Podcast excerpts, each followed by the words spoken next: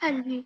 ਵਾਹਿਗੁਰੂ ਜੀ, ਆਪਾਂ ਨਾ ਰੋਜ਼ ਗੁਰਦਾਰੇ ਜਾਂਦੇ ਆ ਤੇ ਇੱਕ ਨਾ ਸਿੰਘ ਨੇ, ਨਿਹੰਗ ਸਿੰਘ ਨੇ ਤੇ ਉਹ ਬੜੇ ਬਜ਼ੁਰਗ ਨੇ ਤੇ ਉਹਨਾਂ ਦਾ ਇੱਕ ਹੱਥ ਨਹੀਂ ਹੈ। ਉਹ ਨਾ ਬੈਠ ਜਾਂਦੇ ਨੇ। ਲੋਕੀ ਨਾ ਉਹਨਾਂ ਦੀ ਪੈਸੇ ਵਗੈਰਾ ਦੀ ਮਦਦ ਕਰ ਦਿੰਦੇ ਨੇ। ਤੇ ਕੱਲ ਜਦ ਆਪਾਂ ਗਏ ਨਾ, ਉਹ ਏਦਾਂ ਹੀ ਬੈਠੇ ਹੋਏ ਸੀ ਤਾਂ ਆਪਾਂ ਨਾ ਰੋਜ਼ ਪਤੇ ਬੁਲਾ ਦਿੰਦੇ ਨੇ ਉਹਨਾਂ ਨੂੰ।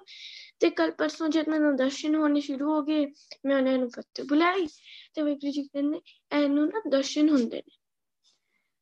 ਕਿਉਂਕਿ ਮੈਂ ਦੇਖਿਆ ਪਹਿਲੇ ਨਾ ਮੈਂ ਦੇਖਿਆ ਕਿ ਗੁਰੂ ਗੋਬਿੰਦ ਸਿੰਘ ਜੀ ਉਹਨਾਂ ਦੇ ਪਿੱਛੇ ਖੜੇ ਨੇ ਤੇ ਉਹਨਾਂ ਨੂੰ ਬੜੀ ਕੁੱਟ ਕੇ ਜੱਫੀ ਪਾਉਂਦੇ ਨੇ ਤੇ ਫਿਰ ਨਾ ਮੈਨੂੰ ਵਾਹਿਗੁਰੂ ਜੀ ਬੋਲਦੇ ਨੇ ਇਸ ਨੂੰ ਦਰਸ਼ਨ ਹੁੰਦੇ ਨੇ ਤੇ ਮੈਂ ਨਾ ਉਹਨਾਂ ਨੂੰ ਪੈਸੇ ਦਿੱਤੇ ਪੈਸੇ ਪੜਾਏ ਤੇ ਉਹ ਕਹਿੰਦੇ ਸ਼ੁਕਰ ਹੈ ਬਾਬਾ ਜੀ ਨਾ ਤੇਰੇ ਨਾਲ ਹੀ ਖੜੇ ਨੇ ਤੇ ਗੁਰੂ ਅਮਰਦਾਸ ਜੀ ਮੇਰੇ ਨਾਲ ਹੀ ਖੜੇ ਸੀ ਮੈਂ ਸ਼ੌਕ ਹੋ ਗਈ ਉਹਨਾਂ ਨੇ ਜਿੱਥੇ ਇਸ਼ਾਰਾ ਕੀਤਾ ਨਾ ਉੱਥੇ ਹੀ ਖੜੇ ਸੀ ਤੇ ਮੈਂ ਸ਼ੌਕ ਹੋ ਗਈ ਮਤਲਬ ਇਹਨਾਂ ਨੂੰ ਕਿਦਾਂ ਪਤਾ ਲੱਗਿਆ ਕਿ ਵਾਹਿਗੁਰੂ ਜੀ ਉੱਥੇ ਹੀ ਖੜੇ ਨੇ ਫਿਰ ਜਦ ਮੈਂ ਥੋੜੇ ਜਿਹੇ ਅੱਗੇ ਨਿਕਲੀ ਵਾਹਿਗੁਰੂ ਜੀ ਕਹਿੰਦੇ, ਓਹੋ, ਇਹਨੂੰ ਵੀ ਦਰਸ਼ਨ ਹੁੰਦੇ ਨੇ ਤੇਰੇ ਵਾਂਗ।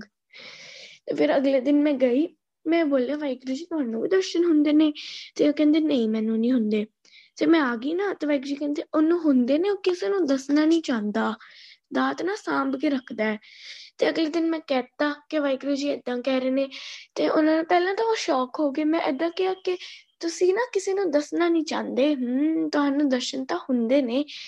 ਤੇ ਪਹਿਲਾਂ ਤਾਂ ਉਹ ਸ਼ੌਕ ਹੋ ਗਏ ਕਿ ਕਿੱਦਾਂ ਪਤਾ ਲੱਗਿਆ ਇਸ ਬੱਚੀ ਨੂੰ ਉਸ ਤੋਂ ਬਾਅਦ ਉਹ ਗੁੱਸਾ ਕਰਕੇ ਉਹ ਕਹਿੰਦੇ ਚਲੋ ਭੱਜੋ ਇੱਥੋਂ ਚੋਰ ਕਿਤੇ ਦੇ ਭੱਜੋ ਇੱਥੋਂ ਗਾਲੀਆਂ ਦੇਣ ਲੱਗੇ। ਮਤਲਬ ਬਿਲਕੁਲ ਸਹਿਜ ਚ ਨਹੀਂ ਸੀਗੇ ਉਸ ਟਾਈਮ ਤੇ ਆਪਾਂ ਆ ਗਏ ਮੈਂ ਚੋਰਾਂ ਨੂੰ ਲੁਟਾਵਾਂ ਤੁਹਾਡੇ ਹਾਂ ਚੋਰਾਂ ਨੂੰ ਮੈਂ ਲੁਟਾਵਾਂ ਸਭ ਨੂੰ ਦੱਸਾਂ। ਚੋਰ ਮੇਰੀ ਬਖਸ਼ਿਸ਼ਾਂ ਲੁੱਟ ਲੈਣ। ਏਦਾਂ ਏਦਾਂ ਕਹਿਣ ਲੱਗੇ ਮੈਂ ਘਰ ਆ ਗਈ ਮੈਂ ਰੋਈ। ਕਿ ਉਹਨਾਂ ਨੇ ਏਦਾਂ ਕਿਹਾ ਤੇ ਵਾਹਿਗੁਰੂ ਜੀ ਕਹਿ ਰਹੀ ਸੀ ਕੋਈ ਨਾ ਪੁੱਤਰ ਹਰ ਕੋਈ ਤੈਨੂੰ ਮੇਰੇ ਵਾਂਗ ਪਿਆਰ ਥੋੜੀ ਕਰੇਗਾ। ਵਾਹਿਗੁਰੂ ਜੀ ਏਦਾਂ ਮੈਨੂੰ ਕਹੀ ਜਾਏ ਮੈਂ ਰੋਈ। ਜਾਵਾਂ ਫਿਰ ਉਸ ਤੋਂ ਬਾਅਦ ਵਾਹਿਗੁਰੂ ਜੀ ਸ਼ਬਦ ਗੁਰੂ ਕਹਿੰਦੇ, ਉਹਦਾ ਬੰਦ ਹੋ ਗਿਆ ਹੈ ਹੁਣ।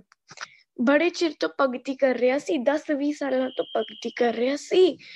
ਉਹਨੂੰ ਹਲੇ ਕਿਸੇ ਤੋਂ ਪਤਾ ਲੱਗਿਆ ਸੀ। ਸਿਮਰਨ ਬਾਰੇ ਕਿਸੇ ਬ੍ਰਹਮ ਗਿਆਨੀ ਤੋਂ ਸਿਮਰਨ ਕਰਨ ਲੱਗ ਗਿਆ ਹਲੇ ਮੈਂ ਉਹਦਾ ਖੋਲਿਆ ਸੀ ਮਹੀਨਾ ਪਹਿਲੇ। ਉਹਦੀ ਗੁਰਬਾਣੀ ਵਿਚਾਰ ਨਹੀਂ ਸੀ। ਇੱਕ ਦੋ ਮਹੀਨਾ ਬਾਅਦ ਬੰਦ ਕਰ ਦੇਣਾ ਸੀ ਉਹਦਾ।